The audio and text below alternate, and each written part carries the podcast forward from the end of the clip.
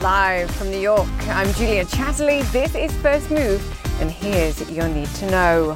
Halting hegemony, President Xi calls for greater global cooperation. Footballing fury plans for a European Super League draw increasing ire. And Doge Day, the cryptocurrency that started as a joke, now soaring in value. It's Tuesday. Let's make a move.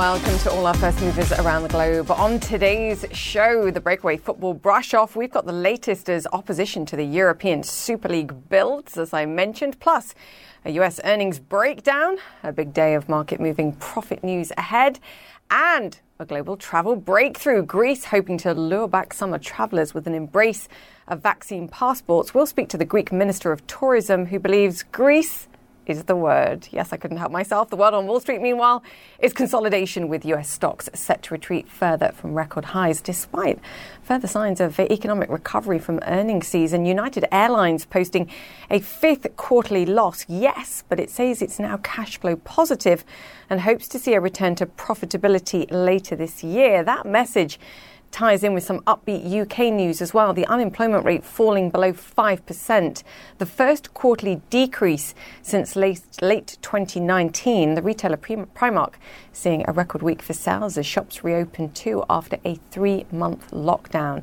But it's not all good news. Nervousness over rising COVID caseloads that could force governments to reimpose emergency measures saw Japanese stocks tumbling some 2%. So lots going on today. Let's get to the drivers. China's President Xi laying out his vision for global coexistence amid rising tensions with the United States.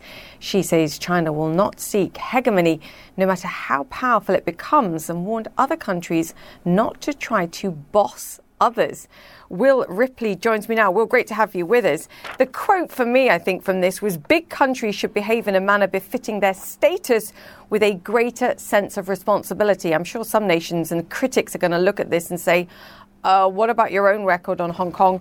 What about your own record on human rights? Time to look in the mirror. Will, what else was said here and what do we think?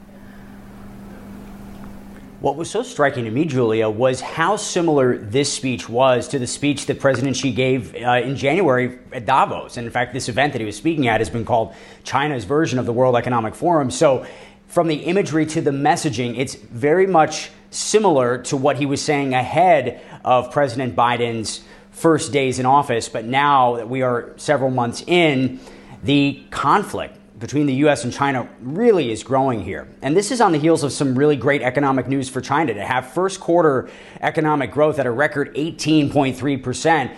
Their economy is rebounding after COVID 19, but the relationship with the U.S. remains on life support. And President Xi's major foil right now is this heightened cooperation between the United States and its traditional allies in standing up to China. So you had those targeted sanctions as a result of the treatment of Uyghur Muslims in Xinjiang. That was the United States, the EU, the UK, uh, Canada, all coming together not only with a coordinated statement, but also with sanctions towards China. That is very troubling for President Xi because, as he was saying in his speech uh, today, just like he said back in Davos, it's all about equality, mutual respect, and trust. He thinks that nations should be allowed to do as they please, and he does not like the idea, Julia, of one or a few nations, as he put it, banding together and trying to impose their rules on another. So China doesn't want to be criticized over human rights or the suppression of the democracy movement here in Hong Kong or accusations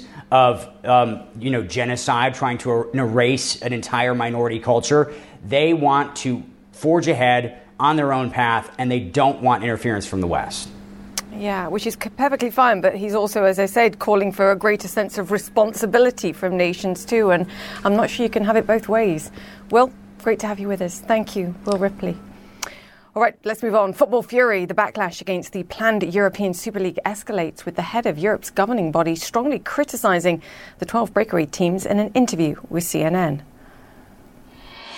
With this so called or self-proclaimed super league it's all about money profits taking money not sharing with anyone and they don't know anything about solidarity they're They're shameless. Alex Thomas is live in London for us. Alex, great to have you with us. Even the UK Prime Minister Boris Johnson weighing in and saying no action is off the table, including legislative action if necessary to stop this going ahead. Uh, the response has been pretty overwhelmingly negative.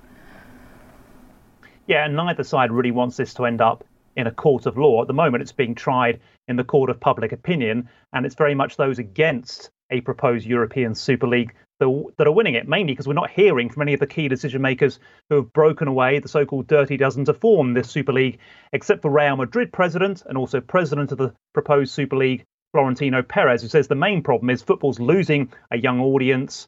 They need to help win them back. Their proposals will help do that and be good for football. Fair to say that is not the opinion of many others. Uh, we heard how angry Alex Ceferin, the UEFA president, was in that interview exclusively for CNN late on Monday. He's spoken again at day two of the UEFA Congress and has been more conciliatory, saying to the clubs that are breaking away, it's not too late to change your mind, come back into the fold. But also, crucially, the president of FIFA, the global governing body, we weren't quite sure where they stood actually because Infantino himself is planning a Super League in Africa, which will be a closed shop, no relegation or promotion. And he wants to expand the Club World Cup to include more matches, similar to some of the Super League plans. But he's doing it within the current structures of football. And he said he is definitely against the Super League. Have a listen. If uh, some elect to go their own way, then they must live with the consequences of their choice. They are responsible for their choice. Concretely, this means either you are in or you are out. You cannot be half in or half out. There are conflicting reports, Julia, as to whether some of those proposed Super League clubs are wavering, thinking they've maybe bitten off more than they can chew. Everyone set out their position, and now we'll see who blinks first. It was an interesting comment there, though, wasn't it? With regards being in or out, either you're in or you're out. And that's the problem for some of these teams. If it's going to go ahead, you want to be in, you don't want to be out. So there's kind of a game theory issue here for these guys. And the the point that you made as well about the proposed chairman of this European soccer soccer um, soccer Super League, sorry, football, getting excited there, um, Perez, was he was saying that this is about saving football, that, you know, the younger generations are bored, they've got lots of different options in terms of content, they're not watching. Do we buy that theory here, Alex? Because a lot of the criticism has been this is going to ruin some of the smaller teams. They're not going to be able to make money. They're going to go out of business. But he was sort of suggesting this is a way to consolidate viewership for the fans in football. It's, yeah, it's, I mean, it's not. It's, it's an open secret, isn't it, that uh, you need to try harder to get hold of younger audiences' attention for longer periods. Uh, attention spans have been split. There's lots of distractions, but it also has led to growth opportunities. You think of esports, you think of adrenaline sports. It's easier to get to those niche interests and hobbies that still young people are interested in. They don't all sit in their basements playing computer games all day, despite what you might hear uh, in the media. And it's also true that you could argue that European football rights, particularly for key Champions League games, are still undervalued. There may be more money to get from them. I think what everyone else is arguing is though that for the gains you get, what you would lose in terms of how much it would shatter the finances of governing bodies in Europe and domestic leagues, that's too much of a loss to, to let these 12 and maybe 15, 20 clubs break away and do their own thing. Yeah, you've got to work on a, a way to redistribute the spoils of this if you're going to do it at all. Alex Thomas, thank you so much for that. Right, the world is headed for a surge in carbon dioxide emissions thanks to a coal driven economic recovery and a dire warning for the planet. The International Energy Agency says a boom in the use of coal in Asia, particularly China, is outweighing the growth in renewable energy sources. John Defterios joins me now. John, just give us the details on this because we've been through a year where we've seen the benefits of, or the relative benefits of lockdown in that the planet recovered quite dramatically. And now we're saying, on the recovery, we're going to do more damage than we were doing before. Yeah, and you can blame coal for it, uh, Julia. Mm. I tell you, a decade ago, if you'd seen this recovery in energy demand, you'd be cheering because it means that you're seeing uh, the globe healing economically. But in 2021 and the race to 2050, uh, for the Paris Climate Agreement and this race that we're in, that we're losing against global warming, uh, you have to be alarmed. And you, this rests with the two major emerging markets, uh, China and India, representing about two and a half billion people around the world. Uh, China represents half of the global demand growth in coal uh, right now in 2021.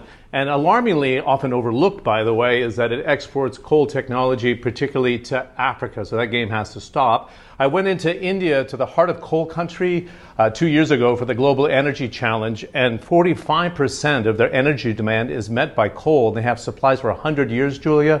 It's cheap and they can't afford to get out of it. So we saw uh, Antonio Guterres, the uh, UN Secretary General, recently say we have to get the world out of coal by 2030. It's not realistic. And if you want this to happen, it almost has to be like a Marshall Plan for the emerging markets that cannot afford to make the transition. And it's interesting about India. They're investing in renewables, fantastic growth, but demand is rising and they're meeting it by the cheapest ways possible. It's not even clean coal technology, though. And that's the, the biggest worry we have today, Julia.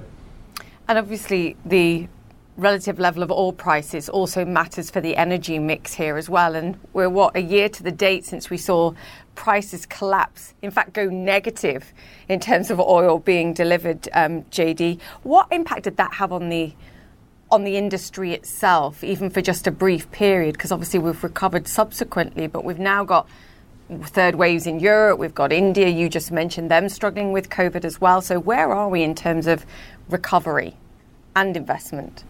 Well, there's two different, yeah, there's two different approaches, Julia. So I'm glad you brought it up. OPEC Plus, you had to cut, uh, right, better than 20 countries, and they're still cutting. So it was nearly 10% of supplies, and they're adding 2 million barrels between May and July. But they said they'll come back into the market and cut back if they need to. If you, the U.S. shale producers, the word is consolidate or go bust, and we saw bankruptcy still rising in the first quarter of this year uh, because of the uncertainty of demand. So let's look at that flash crash. One year ago, as you suggested, we went negative for 24 hours for uh, WTI. And that was a wake up call, if you will, to Saudi Arabia and Russia to end the price war that they had over how much to cut because of COVID 19. They woke up out of it and uh, decided to cut nearly 10 million barrels a day, the 10% that I was uh, talking about. And, and, the other challenge that we have now is with, you know, if you look at the demand and the challenges for the European Union because of the third wave in India, you can't be too confident. We see demand rising by 5 million barrels a day. I don't think that's in the bank for the second half of the year if this continues, Julia. Hmm. John Defterios, great to have you with us as always. Thank you. Okay, let me bring you up to speed now with some of the other stories making headlines around the world. Jurors have just resumed deliberating in the trial of former Minneapolis police officer Derek Chauvin. Chauvin, who is white, pleads not guilty to killing George Floyd, a black man with excessive and unreasonable force, by kneeling on his neck for more than nine minutes. Thousands of National Guard troops have been deployed in Minneapolis ahead of the verdict. The EU is warning Moscow it will hold Russia accountable for the health of jailed opposition leader Alexei Navalny. Supporters say Navalny's health is failing and he could be near death. He went on hunger strike three weeks ago, demanding proper medical care for back pain and numbness in his arms and legs. An army spokesman says Chad's longtime president has died from injuries suffered on the front line. Idriss Deby was reportedly visiting troops fighting rebels in the north of the country. It comes just hours after he was declared winner of another presidential election. David McKenzie is covering this for us. He's live in Johannesburg. David, what more do we know?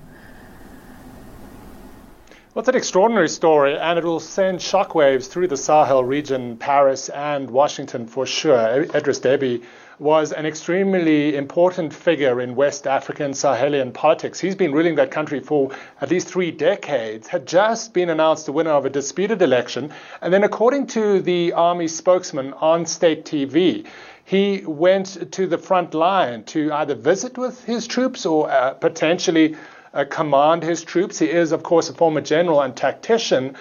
And then uh, there was an incident at that point, and he subsequently died from his injuries. Murky circumstances, and in a way, uh, Deby died the way he lived. He came into power uh, through force, and he left power on uh, the front lines. Now, a transitional uh, military council has been set, set up according to those uh, uh, uh military spokesmen. Let's take a listen to their announcement. The Transitional Military Council assured the Chadian people that all provisions have been taken to assure the peace, the security of the Republican order. Long live the Republic, long live Chad. The president of the Transitional Military Council General will be Mohamed Idriss Deby. Now, that's the son of uh, the former president Deby. This is a very volatile situation. A journalist we spoke to on the ground in the capital, N'Djamena, says it is relatively calm.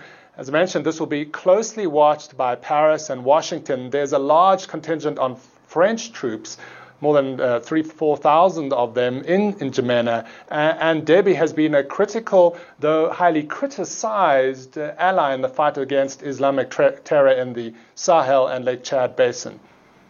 David, thank you for joining us. David McKenzie live from Johannesburg there.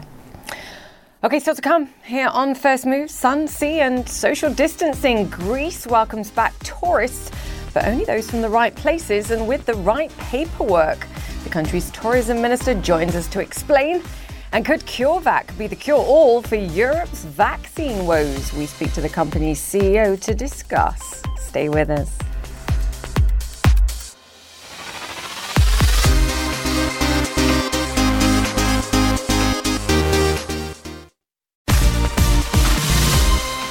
Welcome back to First Move. No turnaround Tuesday for US stocks. Red arrows across the board pre market, as you can see, as we pause around record levels. Tobacco stocks like British American Tobacco and Imperial are getting well smoked. Today, reports say the US might force cigarette giants to lower nicotine levels. Philip Morris set to fall in US trading today, too. Meanwhile, Johnson & Johnson boosting its full-year guidance and upping its dividend after strong Q1 results, but shares remain under pressure as the US continues its health review of the J&J COVID vaccine, of course. Now, blue skies and blue seas await Greece, slowly welcoming back international visitors in time for the European summer. Tourism makes up more than 20% of Greece's GDP and around a quarter of its workforce. In the first phase, international direct flights are being allowed on the mainland and these popular islands, including Crete, Corfu, and Mykonos. There's no need for quarantine if you're coming from the EU, Britain, the United States, Israel, Serbia, or the UAE, and you're vaccinated if you're vaccinated or have a negative PCR test. There will still be targeted rapid checks at entry points with quarantine hotels for those who test positive. And just like the locals, you'll find bars and restaurants remain off limits except for takeaways. Harry Theoharis is Minister of Tourism for Greece and he joins us now. Minister Theoharis, great to have you on the show. A lot of countries grappling with how to handle tourism. Greece being bold about this, I think, and the message seems to be if you're vaccinated in particular, then you're not a risk to others. Is that correct? Well, yes, uh, up to a point, but it's also a complete system that has five levels of uh, protection for everyone, both our citizens, of course, but also uh, anyone uh, coming to Greece. So this is not just about the vaccination; it's about testing before you um, uh, leave uh, in case you're not vaccinated. It's about uh, targeted testing when you arrive, and of course, isolation if you or your family, um, if you're positive. Um, it's protocols, masks, the other things that we we're used to by now. And we have to keep keep social distancing, etc. And of course, it's priority vaccination for people serving in the tourism industry. So it's a complete system that wants to keep uh, a balance between international travel and safety. Let's break down those individual pieces of this plan, and I'll start with just vaccinations. If you've been vaccinated with uh, the Chinese vaccine, if you've been vaccinated with the Russian vaccine, does that still qualify for entry? Yes, it does qualify for entry. It, it effectively means that you, you can skip the pre departure uh, test that you have to uh, perform otherwise. So, uh, so that's effectively the only difference between vaccinated and non vaccinated people. So even though those vaccines aren't approved or authorized in Europe, Greece is saying, look, it's good enough for us. It's good enough for the risk uh, based approach that we're taking in terms of uh, traveling. The, the risk based approach, it's, it's uh, on an individual basis and not on a regional basis or a country basis. So we, we're, um, we've uh, waited with our doctors, this is based on our health experts' advice, um, that for the risk is minimal um, as far as international travel is concerned, and we don't need to impose both a PCR test and a vaccination certificate in those cases. Yes. Yeah, I mean, Greece is trailblazing here. A lot of nations, as I mentioned at the beginning, are, are, struggling to decide how to operate. But at some point, we have to try to get back to some form of normality once more and more people get vaccinated. So you are you are trailblazing on this, which I think is very important. Just help us understand as well the rules that will apply to tourists. Will they be similar to what Greek citizens are currently facing in terms of restrictions travelling to different regions? I, I mentioned that some of the bars and restaurants will be closed as well. Is there any difference between being a Greek citizen in the summer and being a tourist? None whatsoever. I mean, I right. want to be clear about this. Uh, we are um, applying the same health and safety. Uh, uh, a tourist's life is as important to us as our citizens' life. So the same rules that are imposed for high, um, you know, hygienic reasons, for the epidemiological reasons, will apply to everyone. We do not discriminate in any um, way whatsoever. So it's important that people understand this. Uh, we're hoping that things will actually be more and more liberalized as the vaccination programs uh, throughout the world uh, progress. Uh, but even if we have uh, uh, changes in the other direction, those changes will apply to everyone. What's it going to be like for those that are watching here and thinking, I'd love to go to Greece, I've been to Greece before. It's a, a beautiful country. I'm biased. I love the Greek islands. But if things are shut, if the country is still challenged, what's it going to be like as a tourist? Well, um, uh, let me say, um, by the 14th of May, where we um, we're gonna have the formal opening of our t- tourism season, um, restaurants will be open, especially outdoor uh, parts of the restaurants. Um, we we already have the archaeological sites open. People have to wear masks, so so this is not a, a, a normal summer. I mean, uh, those restrictions still apply.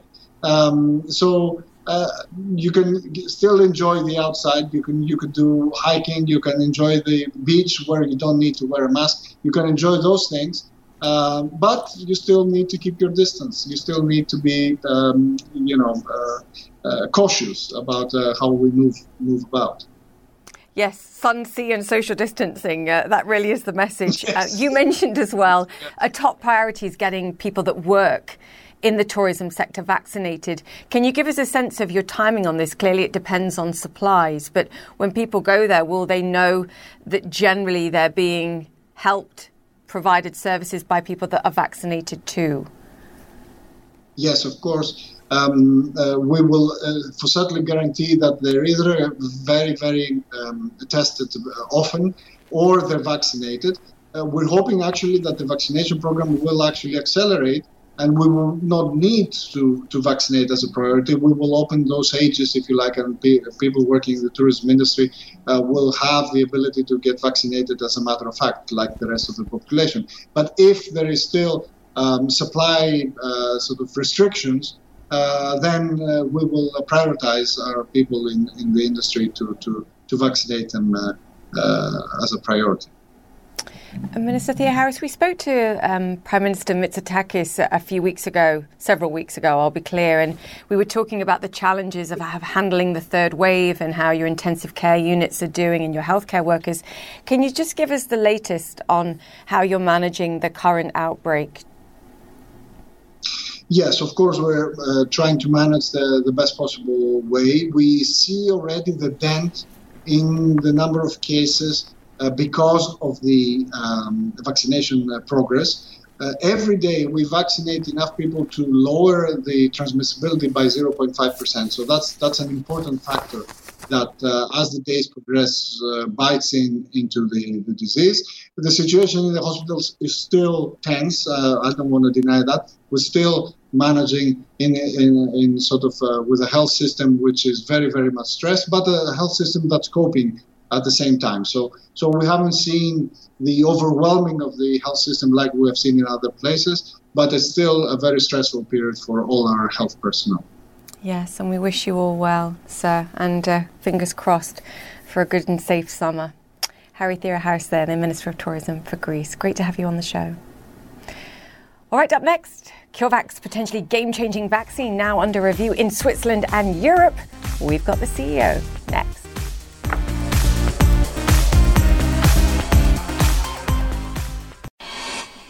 Welcome back to First Move, and US stocks are up and running this Tuesday. Fresh weakness, though, for Wall Street after yesterday's pullback. Benchmark 10 year bond yields in the United States firming up a bit too after their recent pullback, so that's probably not helping sentiment either. European bond yields have seen noticeable moves higher as well amid increased inflation and economic expectations. The German 10 year yield at their least negative levels in over a year. I can't believe I'm saying that, but I am at their least negative levels in over a year.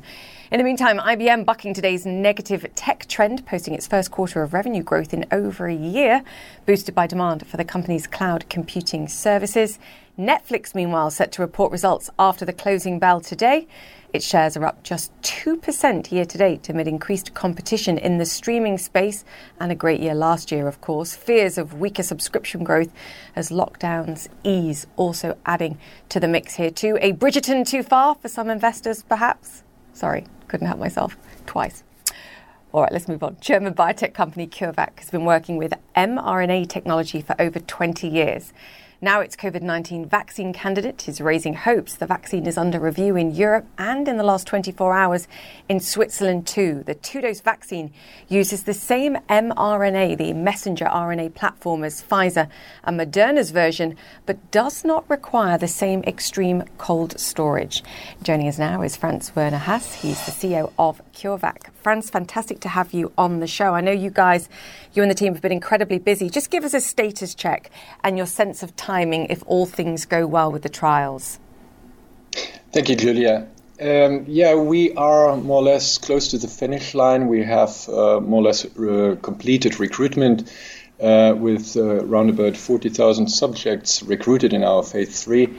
And uh, while we are expecting the cases to come in, uh, these are the subjects which have been vaccinated in our trial, uh, and then to see whether people who have been catching after second vaccination uh, COVID, uh, whether they are in the placebo group or in the vaccine group. And uh, we are expecting these data to come in May. So, and then we will mm, know more. And certainly the expectation is quite high.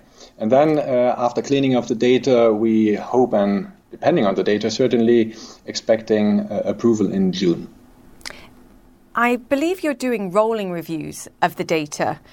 Is, does that mean you can give us any sense of just how well things are going, even if you can't give us specific data? Because when I, I mentioned in the introduction that it's the same platform as Pfizer and Moderna, the obvious question is is there any reason to think the performance of this vaccine will be materially different from theirs? Well, to start with the latter one, uh, yes, it is mRNA, and uh, CureVac has started from the immunoside uh, of things uh, and not on the molecular therapeutic field. So, there on the scientific part, uh, there are differences because there is a chemical modification introduced within uh, Moderna's and BioNTech's mRNA, but in principle, it works exactly the same. The difference is, and most probably due to this difference I was in, talking about before, is that uh, we are uh, our dose is 12 microgram uh, with uh, BioNTech Pfizer. It's uh, 30 microgram per dose and uh, Moderna is 100 microgram. So you see here a difference in the dosages. Um, and then certainly we are shooting for a cold chain in fridge temperature at least for a few months which for the pandemic certainly also makes a difference I mean, this is of huge importance if we see success with your vaccine, and, and, fingers crossed we do, because obviously one of the challenges of getting the Pfizer and the Moderna vaccines to developing nations is the requirement for that deep cold chain storage. And what you're saying is actually because of a difference in the science, despite being the same platform, yours can be kept at far higher temperatures than theirs. Uh, yes, that's true. But uh, you see, everyone is working exactly on the stability because it is uh, uh certainly an obstacle if you if you go for broad logistics.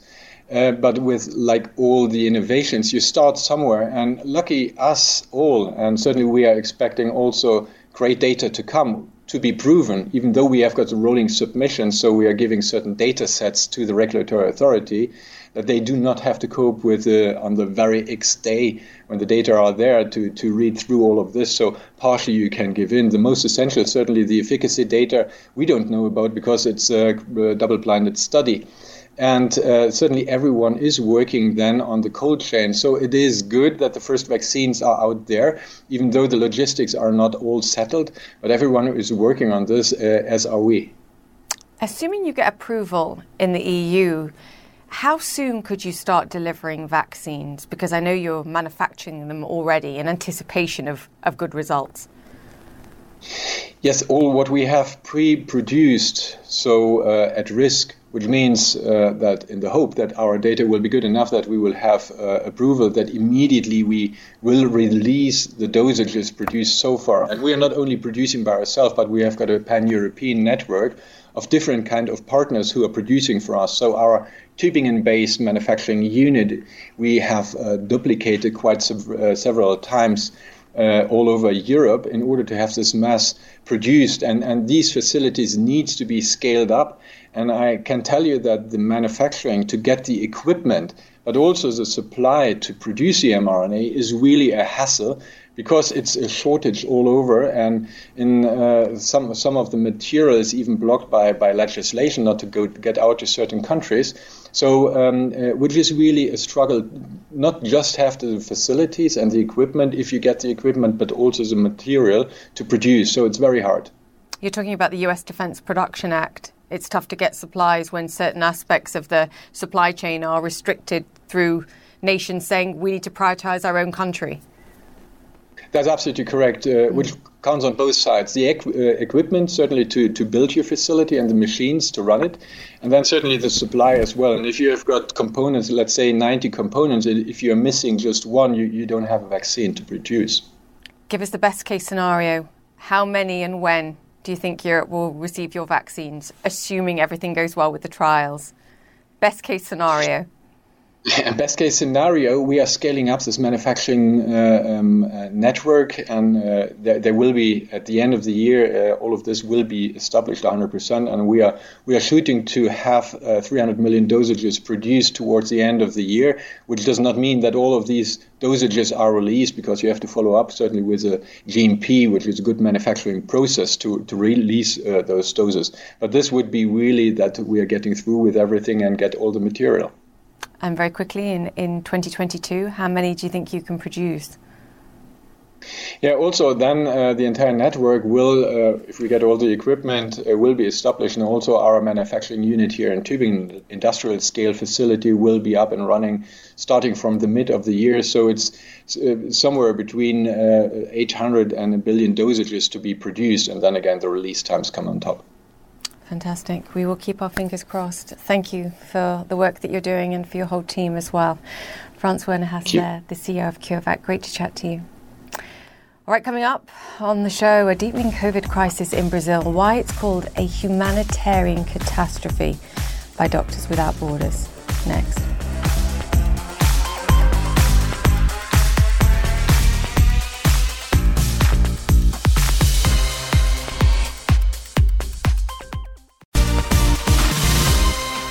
Welcome back to First Move. The global death toll from COVID 19 topped a staggering 3 million lives over the weekend. With a deepening crisis in countries like Brazil, nearly 375,000 people in Brazil have now lost their lives. Some public health experts are warning that the country may deteriorate further due to political chaos and inaction. Joining us now, the international president of Doctors Without Borders, Christos Christou. Christos, great to have you with us. You've called this a human catastrophe. Just explain what your colleagues are seeing in Brazil at this moment. What we see in Brazil this moment is uh, preventable deaths and unnecessary suffering. Each week, as you mentioned, there is a new record of deaths and infections the hospitals are overflowing and there is still no coordinated centralized response. The workers, the health workers, are physically, mentally, and emotionally exhausted. Christos, it, the truth here is frightening, but I think people need to hear it. There are reports of drug shortages. And that the healthcare workers are having to intubate patients in order to give them oxygen, and they're having to do it without the appropriate sedation. I cannot even imagine what it's like for the patient, but also for the healthcare workers to have to do this. Is this is, is this what happening? Is this what's happening right now? This is exactly what is happening. This is what I keep uh, listening from my people uh, and, and uh, to everyone that I speak to these days shortages of oxygen, uh, medical devices and medications used to intubate critically ill patients, and uh, personal protective uh, equipment. Sometimes they have uh, even to improvise. And uh, within a night, we see uh, units that they were never purposed for such a reason to be repurposed in order to accommodate very critically ill patients. Have they got adequate PPE, the, the healthcare workers? Ha- have any of them, many of them, been vaccinated? Because that's another challenge for Brazil too. Indeed, Brazil has the capacity to uh, roll out massive vaccination campaigns, but uh, this right moment they don't have uh, the um, uh, the doses needed. This is one thing. Uh, in regards to uh, shortages of drugs, medication, and of course the PPEs, the problem is also because there is no coordinated response. There's not centralized response that can allocate based on the needs for each unit. And uh, that is what is uh, very much worrying. On top of this, of course, I think uh, there's also another very important thing here. Uh, it seems that uh, the federal uh, government, the central system, does not listen to the science. We have so many things that we have learned the last year about measures that can be applied and can be very much effective. public health measures and unfortunately, we don't see them uh, in Brazil being applied uh, in, a, in an horizontal scale. You make such an important point. We are one year into this crisis. We we know how to handle it as best we can. What's involved, what to do when ICUs become completely overwhelmed. Christos, what are we looking at here? Are we just looking at complete and utter government failure? Yes, exactly. I think um, this, even the severity of the crisis is not acknowledged by the Brazilian government this moment. And uh, what I keep hearing from my people and to whomever I speak to is that the disease needs to be taken seriously by the authorities. Uh, people are desperate, they are mourning, and they need uh, this kind of help.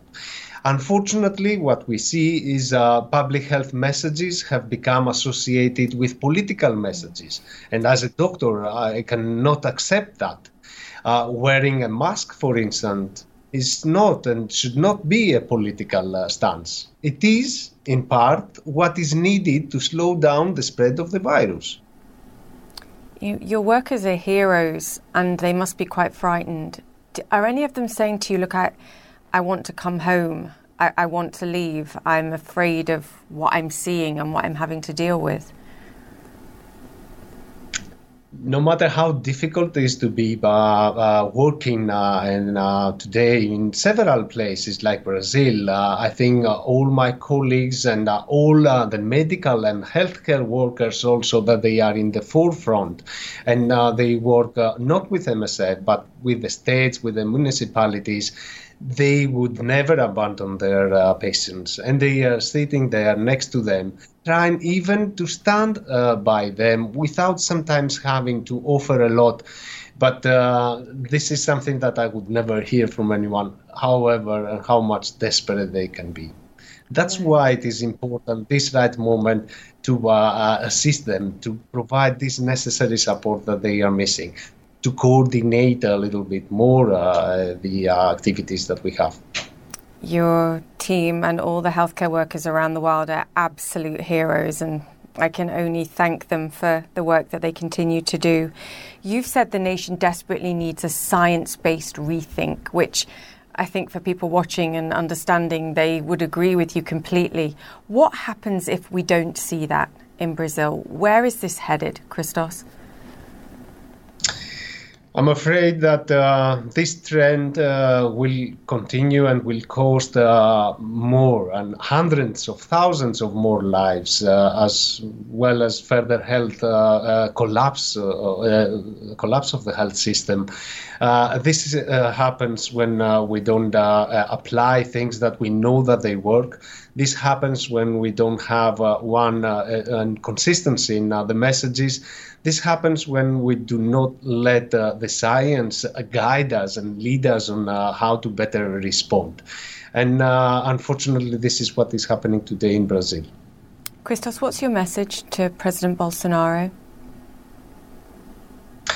Take it seriously it is a very serious disease. Uh, listen to the people that they are there. I have met brilliant colleagues from all different institutions, medical health uh, uh, facilities, that uh, they know their job well. They know what we have to do. And uh, please uh, coordinate in a federal level, coordinate all these different levels and provide them the support that they, they need. Brazil has the capacity, Brazil has the resources and the people to do that. It's just the lack of the political will. I know, and our hearts are with them, everyone who's suffering and involved, and to your team. Thank you for the work that you're doing. Christos Christou, the International President Thank of Doctors. Without Borders, our heroes. Thank you. You're watching First Move. More to come.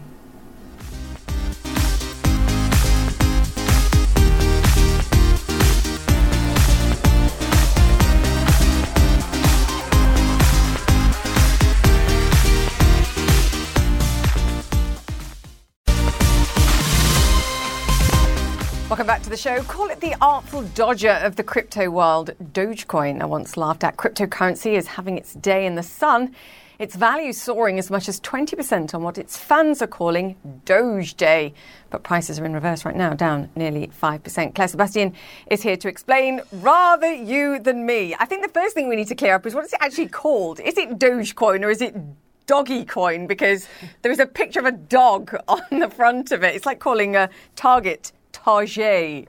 I believe. Yes, it lends, lends, it lends, a sophisticated edge, the, the, the, pronunciation Dogecoin. That is the most common one I've heard, but I know there is some debate out there about how exactly to pronounce it.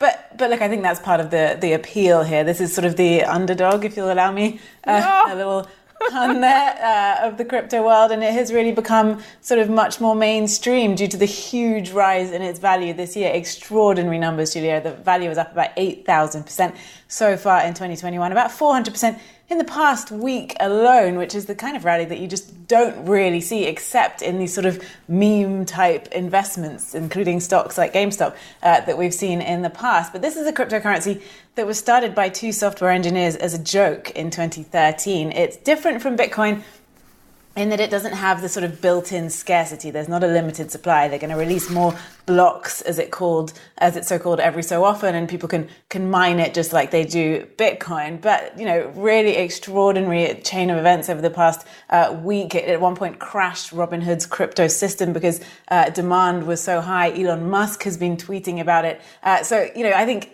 look at it today, it's down a little bit. Doge Day doesn't seem to be going quite so well. So I think as it, as it, as it is with all of these sort of meme investments, you know, buyer beware. Yeah, I might have known that um, Elon Musk would be involved, particularly apt talking about this on uh, April 20th. You mentioned the two originators of this. Mr. Markus, one of them, said he made just enough from selling it. He sold out in 2015, I believe, to buy a Honda Civic. And when he was asked what he thinks of it, he says it doesn't make sense. It's super absurd. The coin design was absurd. Are we looking at the crypto equivalent of GameStop, Clare? What do you make of it? I think yes, uh, to some extent. Certainly, when we see a lot of the same sort of tropes around it, there's a there's a Reddit group called Satoshi Street Bets that's trying to pump up the value on this so-called Doge Day. You remember Wall Street Bets was was responsible for some of the uh, the rally around uh, around GameStop. I think you know, interestingly, if you look at this, the, the rally around GameStop didn't really change GameStop. I think what we're seeing here with the rally around Dogecoin is it is to, to a certain extent, to a limited extent, leading to more mainstream uh, adoption. We see the likes of, of Mark Cuban also tweeting about it. The Dallas Mavericks, uh, which he owns now, accept Dogecoin uh, for sales of tickets and merchandise. There's other sort of smaller companies. Air Baltic, a Latvian airline, is starting to accept Dogecoin. So I think the difference here is that as as Dogecoin increases in value, admittedly it's only worth about 38 cents uh, right now, but as as it sort of increases in value, that pumps up the publicity around it, uh, and that is leading to slightly more mainstream adoption. But in terms of the GameStop comparison, very little intrinsic value apart from the, the demand for it right now, very limited use cases. Buyer beware. I mean, for non crypto savvy people, I think their heads just exploded. The end. Clare Sebastian, thank you so much for that. That's it for the show. If you've missed any of our interviews today, they will be on my social media at jchatterley CNN, of course, and we will see you tomorrow. Stay safe. Have a great rest of day and connect the world with Becky Anderson. This next.